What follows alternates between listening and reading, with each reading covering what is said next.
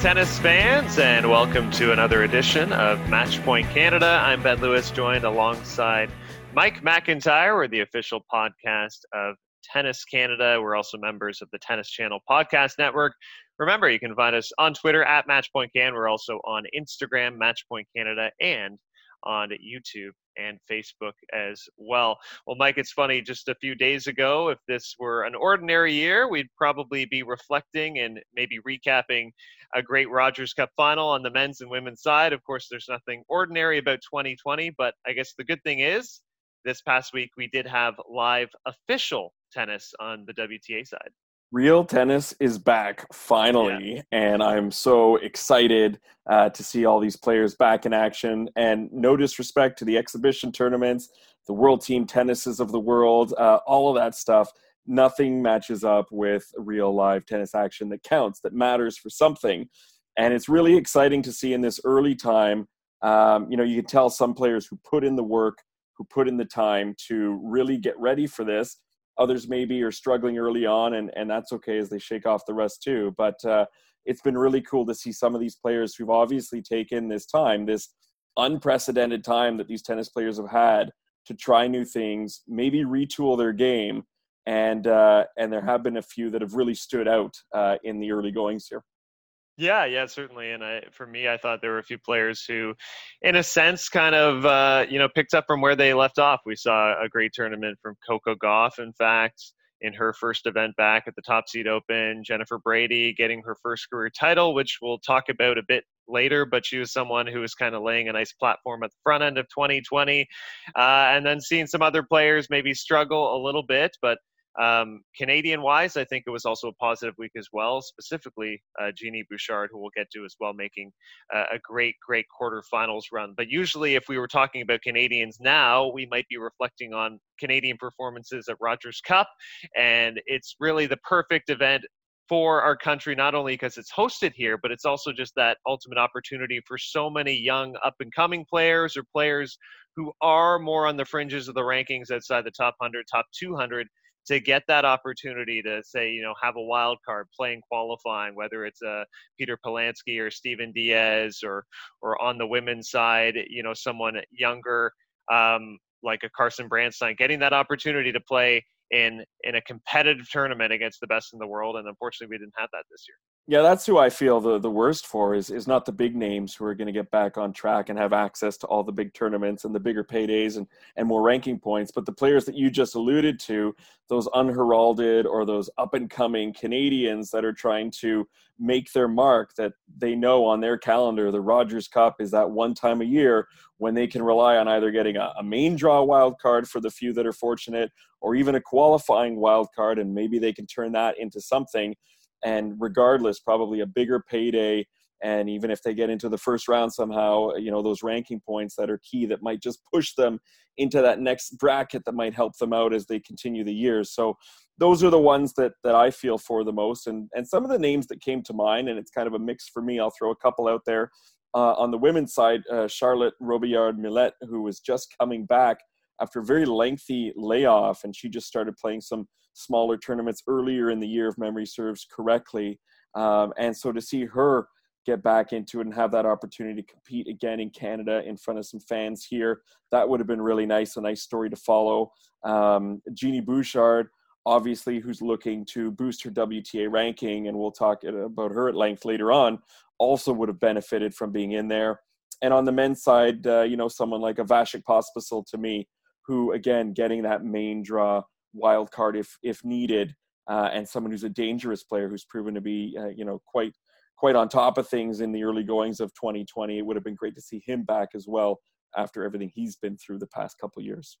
Yeah, and uh, you know who I would have loved to see, and it's it's kind of interesting to reflect on her first showing actually at the Rogers Cup last year. Leylah Fernandez playing in that uh, main draw, that experience on center court last year, and of course, completely different. Uh, I, I, don't want to say she wasn't completely ready, but it, she really was entering a new phase of her career. Still very, very young, still a major learning curve, and she lost very, very handily. I want to say maybe love and love to Marie Bouzkova, and you think how far she has come since that point last August is truly incredible. Now she's, you know, knocking at the door of top 100 and you know, I, am sure we can all agree if this had been a full calendar season, she would be well inside the top 100, probably top 75, charging towards the top 50 if she had more tournaments under her belt. So it would have been great to see her as, you know, one of our new rising stars playing at this high end event where she certainly would truly belong this season totally different player from a year ago. Absolutely uh, it's it's quite the story. And and to think that back in 2019 if you looked from january to august big improvement in canadian tennis players we would have all been gushing about bianca and rightly so. I mean you can't get any bigger of a rise than what she did. But from august to where we are now certainly in terms of the surprise and the the uh, the up and coming gem that we have here in canada it's it's Leylah Annie and uh, she's on the cusp of the top 100 in the world now. And the confidence to me is just the biggest thing that you can see with her on the court. My goodness, that that belief, and it's backed up by results as well. Yeah, yeah, it's been uh, terrific. Uh, we should segue to Bianca Andreescu because certainly people have a lot of questions, and we did get answers on her status for the U.S. Open over this past week. Disappointing news, I'm sure, for Canadian fans that uh, she has pulled out of the event. We had seen her name on the entry list, but for the most part, things were very quiet from her camp. We hadn't heard any confirmation. She wasn't signed up to play the Western and Southern Open. So I think both you and I sort of had the sense that something was awry and she did pull out of the event. She cited lack of match preparation, challenges related due to COVID 19. And there were also reports, these weren't directly from her, but from Christopher Clarey of the New York Times and a couple of articles you can read citing uh, some type of foot injury. Um, you know, maybe her not being quite 100% there yet physically. So she is still not ready to make her return, which is disappointing, especially given the fact that she she now hasn't played a professional match since going back to late October at the WTA finals, and uh, this is something that we were concerned about when she missed Indian Wells, and then you know the world turned on its head, and now we're all the way into August, and she's still not ready to play yet. It's really troubling, and you can't help. Uh, you know, you can't. I mean, you can totally forgive people for speculation because we all want to know what's really going on behind the scenes. And that message that was put out seems like it was quite cleverly crafted. Uh, and I'm not saying that Bianca didn't write the whole thing herself, but it seems like it may have also had some help from a PR team there. And I just wonder what else is going on, and and you know what is not being shared, and and the reasons for that. Who knows as well, but if it's if it's not being match ready to come back after having all this time off, to me there's more to it because that doesn't really add up. Uh, yeah. You know, lots of people are not going to be completely match ready uh, after what we've all been through with uh, with COVID and the pandemic and the shutdown and the quarantining. So uh, to me, there's got to be something else there if you read between the lines. And then, you know, if you take that further, and it's speculation, but that's what you know we're here to do, and that's what uh, fans want to hear about and get into as well. Is could it still be the knee? In which case, my goodness, that's been something that's been going on for quite some time. Or is it something else that's popped up? And we know she's had a whole bunch of other injuries over the years, from the back to the foot to the, you know, you name it. So um, very concerning. Uh, and perhaps it was something small, maybe something that just came up in training not too long ago that then didn't make her feel confident and comfortable coming back so soon. Uh, and we know that she's learned from rushing back to the tour as well. So I don't think we're going to get any more than that. Uh, Bianca's not doing any press at current time, uh, but we will keep trying. And uh, and certainly, if we can get a word in with Bianca, as we have many times in the past, we will do so for you guys. Yeah, yeah, we certainly will. I, I do wonder if one of the elements that did influence this decision is the fact that we're getting a in a, in a sense a protected ranking. The the calendar ranking is now rolling over into 2021.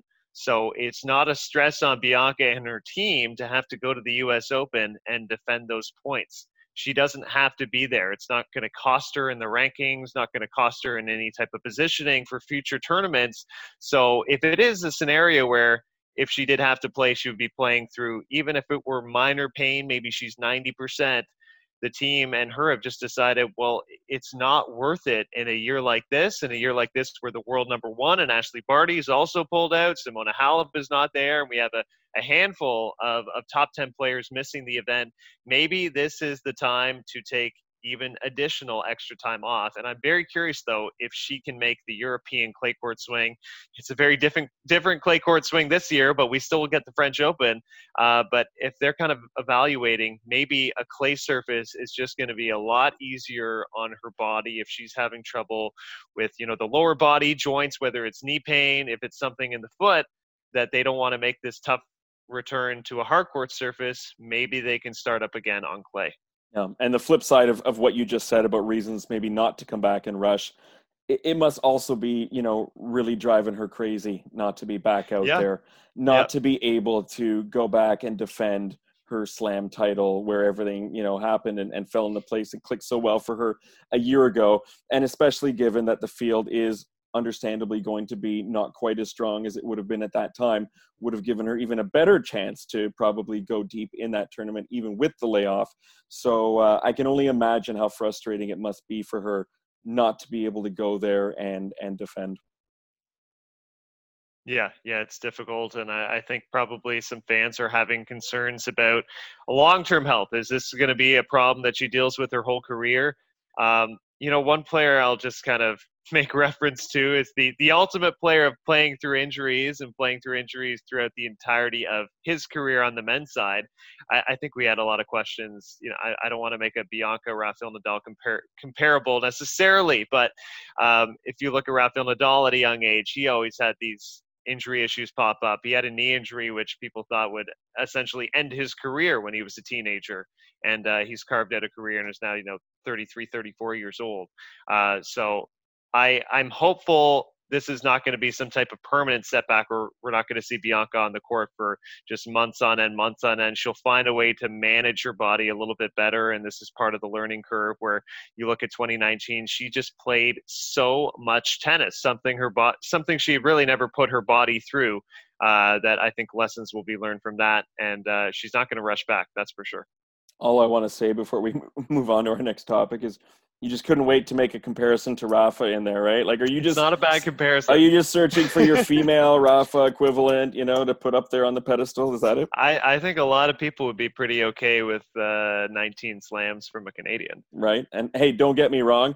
gonna miss both of them at the U.S. Open. Yes. Uh, never enjoy seeing the reigning champion missing uh, and, unless they retired like a Pete Sampras. I mean, that's the ultimate way to to end it, I guess. But uh, for Rafa, who's still going going strong and hopefully has many years ahead of him, and Bianca, who, yeah, as you mentioned, could only hope to have that kind of career.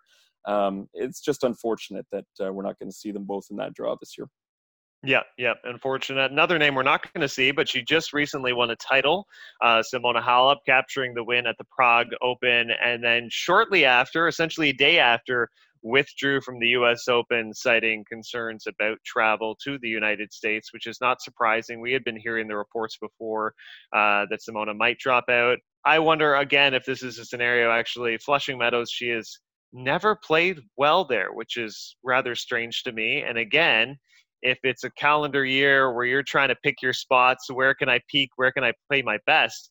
Simona Halep is definitely a contender to win the French Open. So I, I don't think there's much harm, I think, for her in bypassing the U.S. Open this year. Yeah, if I was going to pick one or the other and I'm Simona Halep, then I'm definitely going for the clay of the French Open, regardless of what time of year it's at, based on past performance. But great for her to come back, win a tournament, and then say, "Ah, but I'm going to skip out the next slam." I mean, it's um, obviously her game is is clicking, and uh, couple of longer three setters, I believe, when she started that tournament, but she ended winning uh, the last few in straight sets. And, um, you know, definitely one that you put at the top of the pile, I think, come uh, end of September, early October. Yeah, definite contender there. Genie Bouchard competing in the Prague Open as well. Genie and... with the big, you know, return. And she, I think yeah. she delivered. I think, I don't know about you, but I think her result there was something to definitely talk about and focus on in a positive way.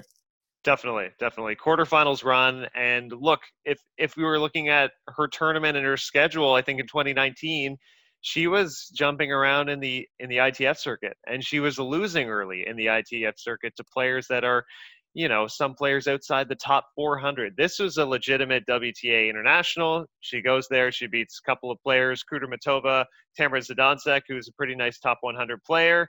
And then she pushed Elise Mertens, who got to the final and is a great player in her own right, who's been to a Grand Slam semi, like a very solid, generally top 20 type of player.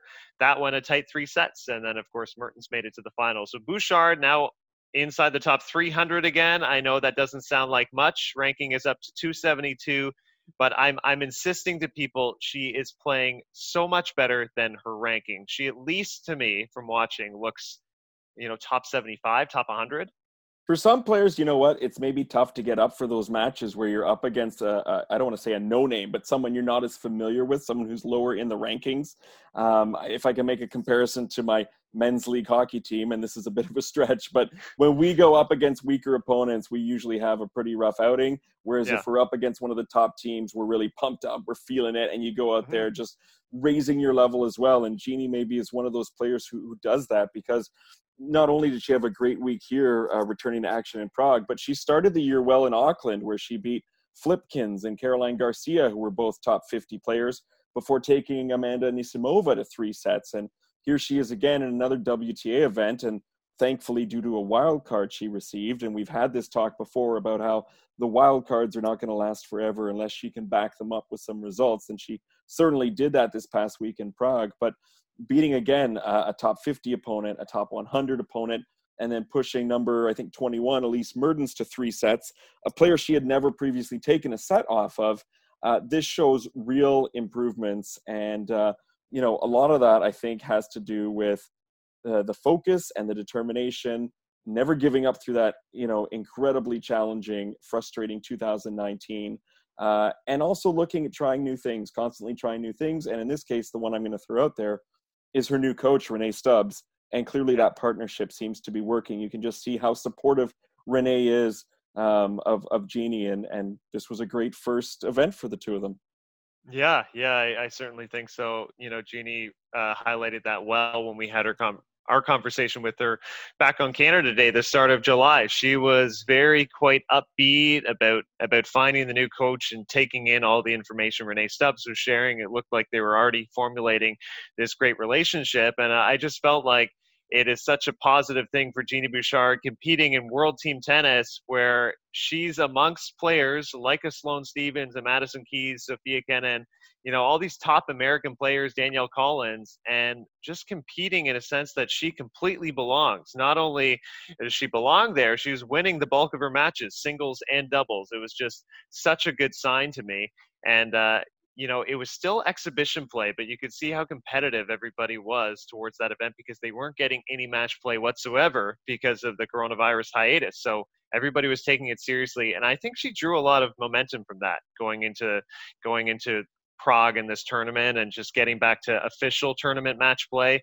I, I, think Genie, you know, a lot of players do thrive on confidence, but I think especially for Genie, she has to be confident in her game style because she plays aggressive. She'll play close to the lines. If she doesn't have confidence in her shots, things can go off like quite quickly. We've seen that in the past, and uh, I, think her mental game is just in better shape right now, and that's translating on court.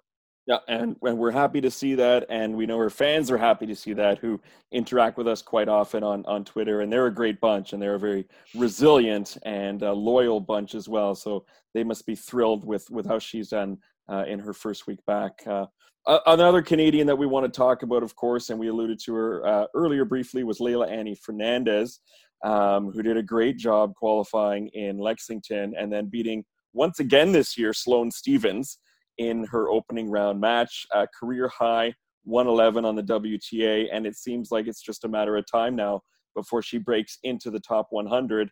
And uh, still at the age of only 17, uh, getting into the top 100 is uh, is quite a feat. Yeah, it's a it's an incredible accomplishment. Uh, you know, sometimes you don't know with junior players. I think that have success in junior opens, like like uh, Leylah, for example, winning the junior French. We've seen in the past with certain players that doesn't always translate to professional success. And Leylah, if we recall, you know, the previous year before we saw her at Rogers Cup, opting out of the junior circuit and playing those tournaments in Quebec, and I think getting some valuable valuable experience still as a teenager at 16, but just playing against adults and getting used to that, I think it's just like helped her maturity in spades. And she was already like such a mature teenager, but I'm I'm so impressed by her that it like it's stunning to me that she's still only 17 years old. Like she already very much looks like she belongs there. You know, she doesn't have kind of like deer in the headlights look at all. I suppose it's different. We don't have a fan base, and you're going into these atmospheres without a crowd this year. But I mean, we saw it in the past in in Acapulco. You like playing in front of a crowd like that, spending off match points in her first final. Um, she just has all these elements of of a great, not only just a great champion, potential champion, but just a great competitor. And uh, I, I love her toughness, and just for her to pick up right where she left off is is such a great sign and she's going to be a great role model too for kids. I think she's Definitely. just got a very squeaky clean image and a good wholesome personality and a nice family background there and and I think she's going to do wonders for Tennis Canada and I don't just mean like the organization but tennis in Canada I should say uh, and she was very close to getting a matchup with Serena Williams if not for the loss to Shelby Rogers it would have been a Leylah Annie Fernandez versus Serena Williams and my goodness, that would have been like, okay, kids, go watch some Paw Patrol or something in the basement because I'm going to be watching this match. and no matter what happens here, that would have been yeah. something else to see. And and it would have been very interesting to see how she would have faced off against Serena, who clearly was was also still trying to find her her A game. Yeah, yeah. The, there was still kind of a, a can't miss match for me in Lexington was Serena versus Venus because I just wonder how often are we going to get this again, if ever, to see them squaring off uh, once more. And Serena Williams gutting out a tough three set win. I think she was, uh, I'm not going to say she was overwhelmed by her sister. She knows how good Venus can be, but Venus's ball striking early in this match was terrific. She, she raced forward and took that first set, and then things kind of took a turn in the second. Serena started finding her legs a bit better, but uh, it was it was a match that I thought kind of started out slow and sluggish, with both of them kind of you know feeling each other out, getting back into match play, and then we hit a groove at one point in this match in the third set where like we're watching you know two of the greatest tennis players of all time right now, um, and that's it's special to see and just incredibly unusual to see in Lexington because it felt like a side court practice match at the same time. Yeah, that was the bizarre part. I mean, there's been times in the past where watching sister versus sister has been kind of awkward, especially in the early goings where it was definitely awkward for them. Uh, this was not awkward, but bizarre in the sense that they were playing on such a small court in such a, a small setting uh, for their 31st career meeting.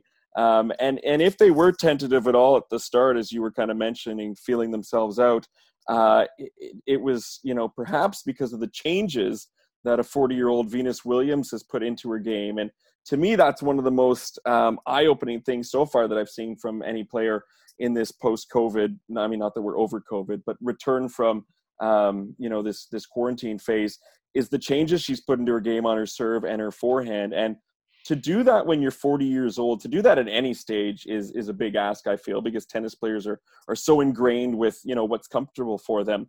But to do it at the age of 40 when most people are probably thinking if, if this isn't her last year then it must be next year.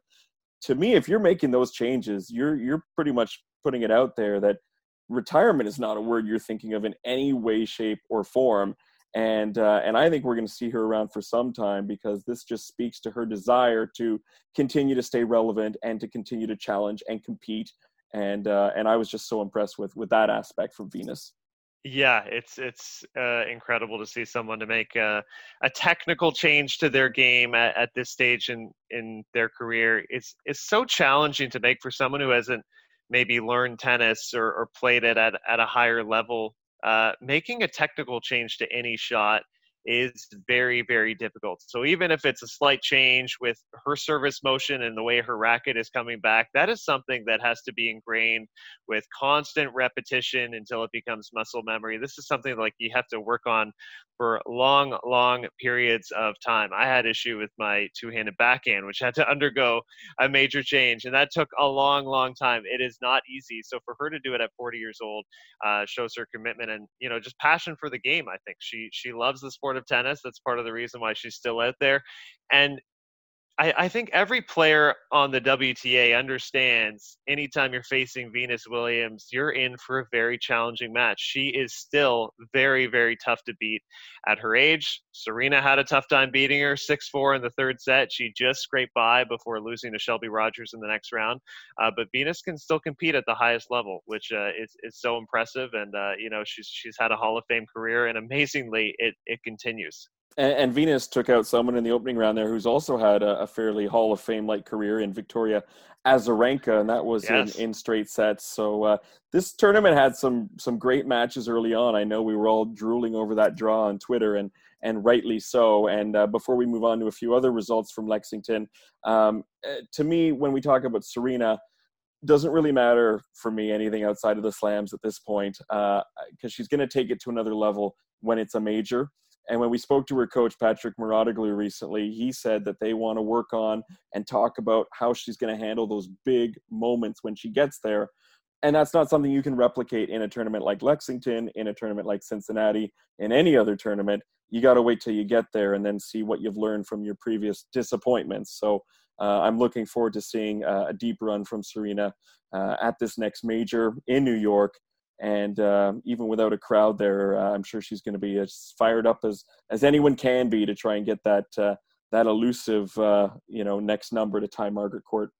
Yeah, yeah, number 24 is is near, but so far as well. But certainly an opportunity is presenting itself at Flushing Meadows, and yeah, I definitely think Serena has another gear to kick it into.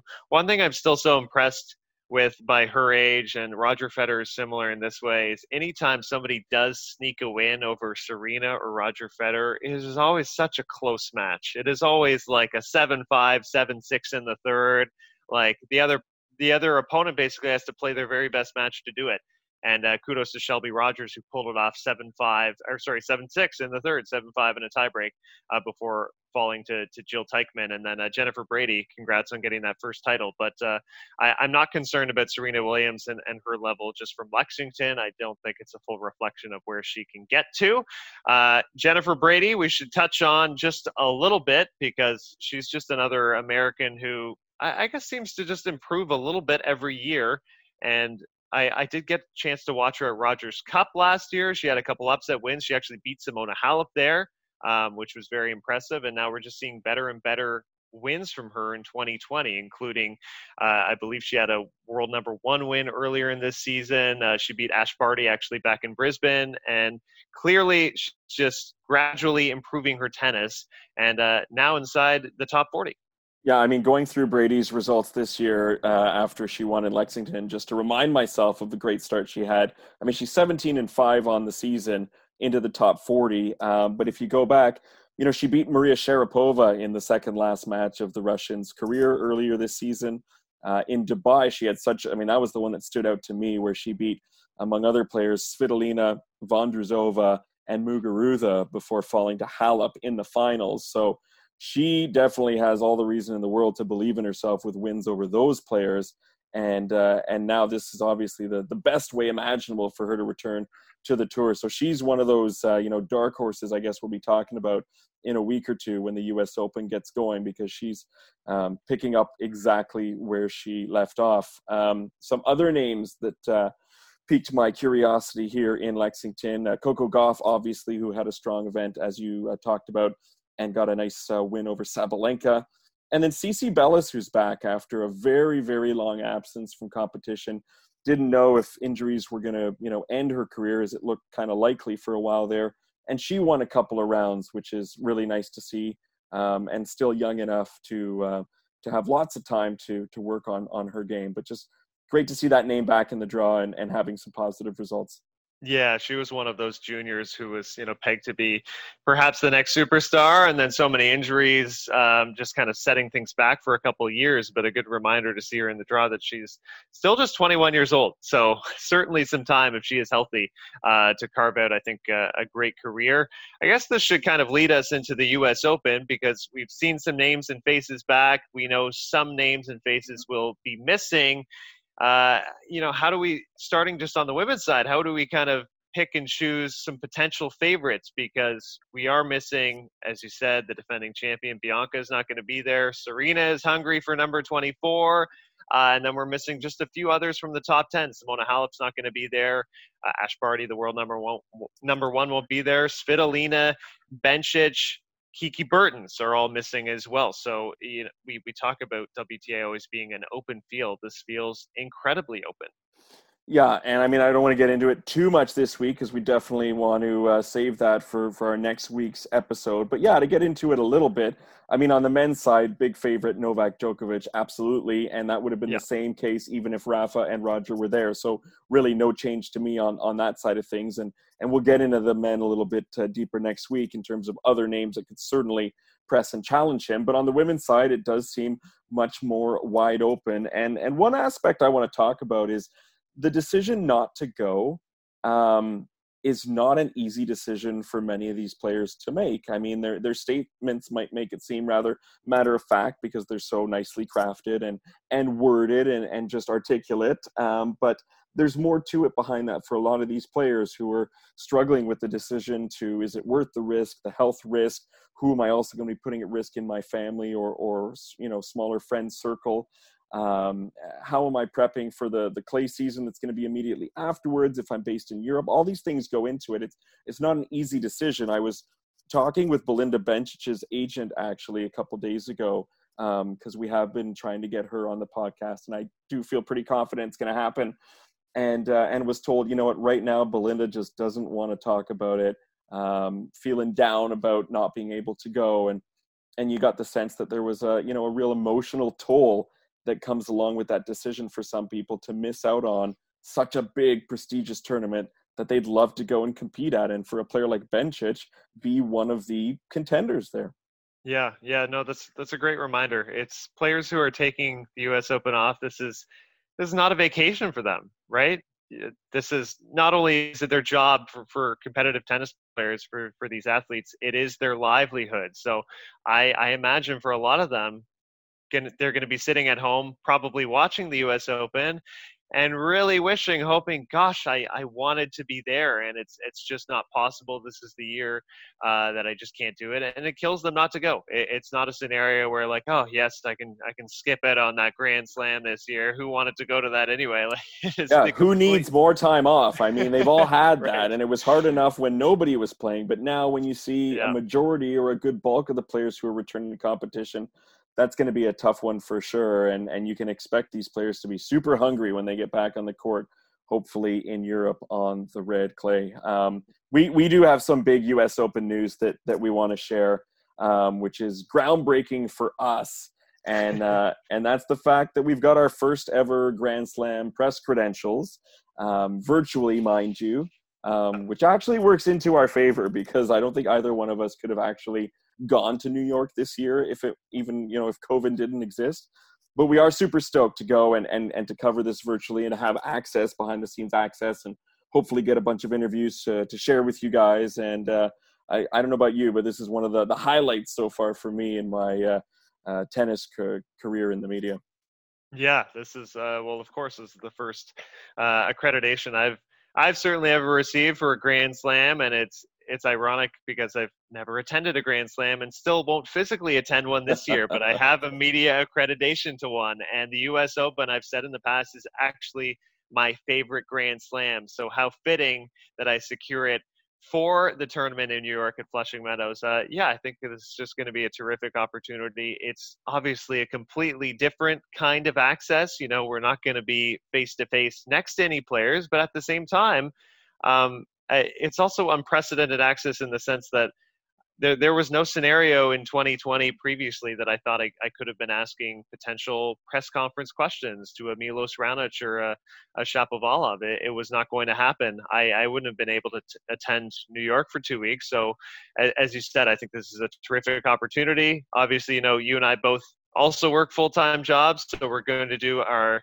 our very best to work around that and late uh, nights, uh, early mornings exactly deliver as as much pertinent information and analysis as possible as it pertains to the U.S. Open and probably specifically our Canadian players that we're going to track uh, uh, as best as we can.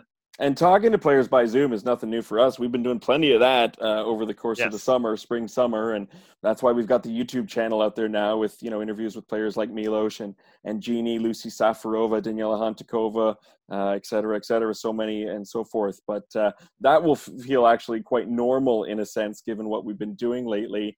And I think we should also, and we mentioned this in a tweet earlier, is uh, big thank you to the people that have been listening to us, that have been increasing our our listenership, who have been uh, commenting, leaving positive reviews.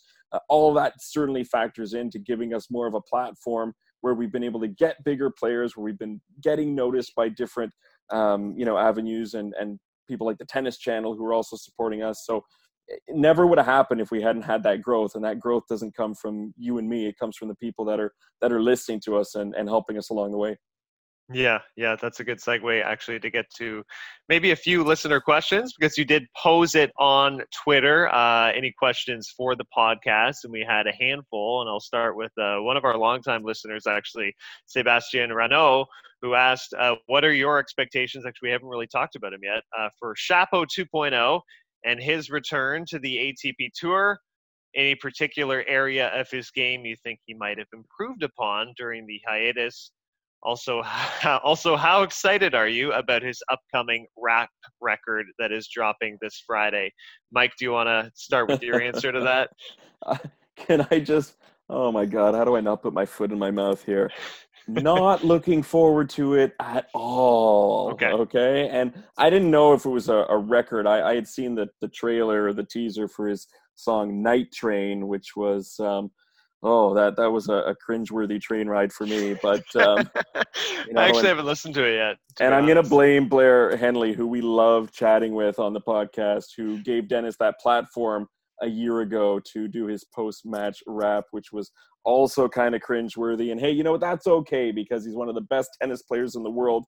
You don't have to be great at everything. You know, Wayne Gretzky was a great hockey player, maybe not the best coach. So, Dennis, it's okay, buddy. And I admire you trying new things and um, and yeah, but let's stick to the tennis. And what I am excited about is to see uh, progress from him, of course. And even without match play, the progress I'm most looking forward to from Dennis is mental progress and being able to keep it together when things aren't going well.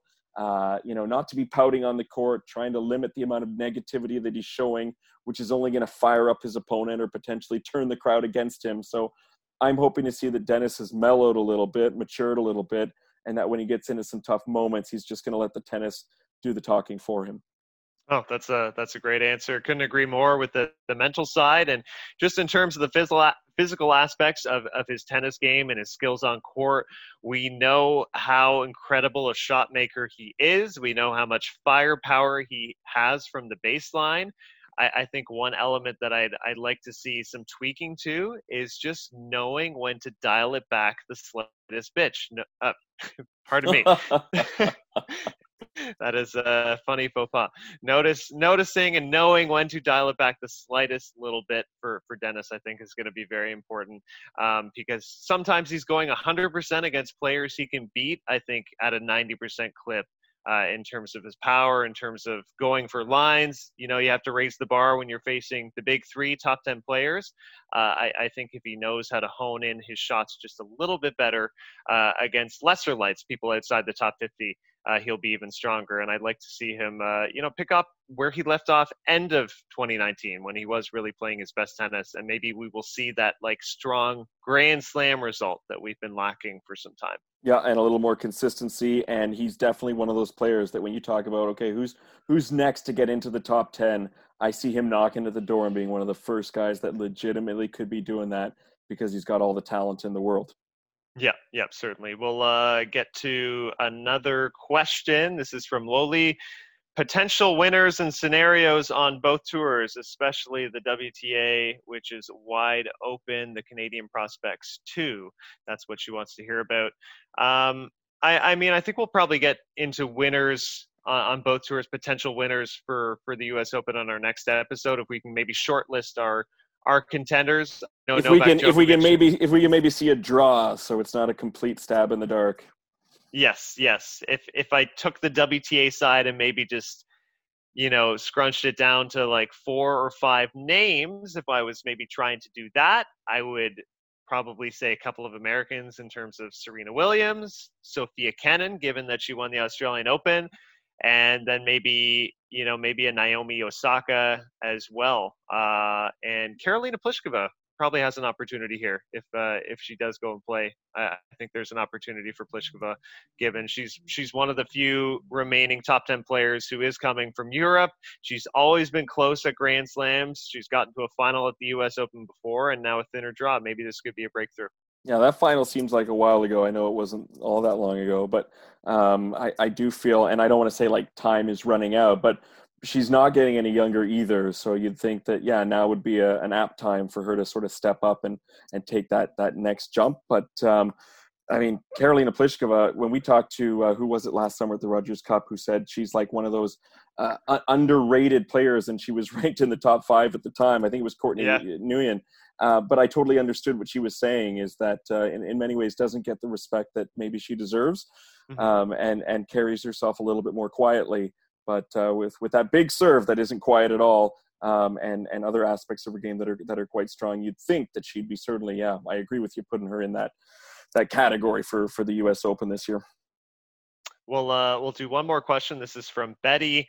Uh, this is a good one, and uh, we handled this question back at the Australian Open just for a Grand Slam. Who do you think will go the furthest in upcoming tournaments global out of the uh, Canadians? So, in, in, terms of the U.S. Open, and I know my answer on the men's side and I felt foolish for not picking him back at the Australian Open because he really proved me wrong.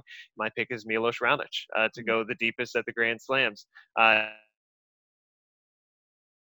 In terms of you know starting with the U.S. Open. Just uh, his consistency at the Grand Slam le- uh, level is is second to none. The frequency with which we see him playing in the second week, so so often, whether it's a quarter semifinal run, we surprisingly haven't seen it at the U.S. Open as much.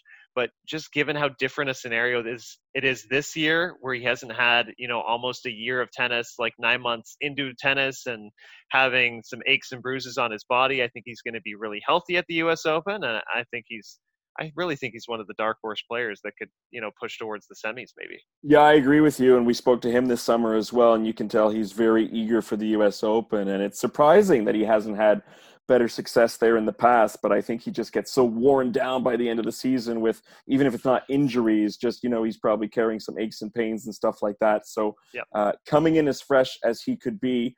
Um, I also like Felix Auger-Aliassime's chances because he has gotten in some um, match play against top players through uh, Patrick Mouratoglou's uh, academy and the um, uh, Ultimate yes. Tennis. Thank you, Ultimate. Tennis Showdown that he was doing uh, in the second phase of that event. So uh, I'd like to think that he's coming in with uh, a little bit of confidence from that as well.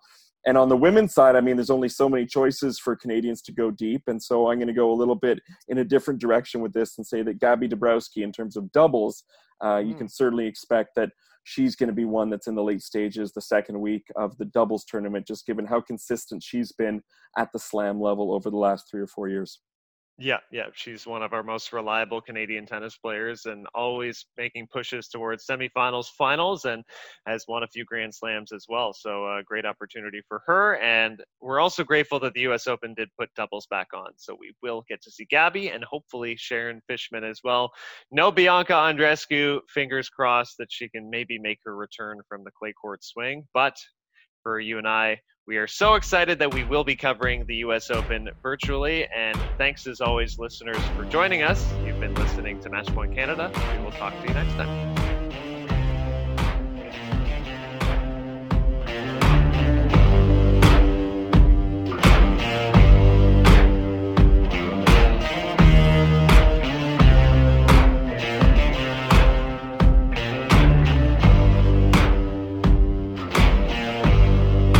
Got color in your cheeks?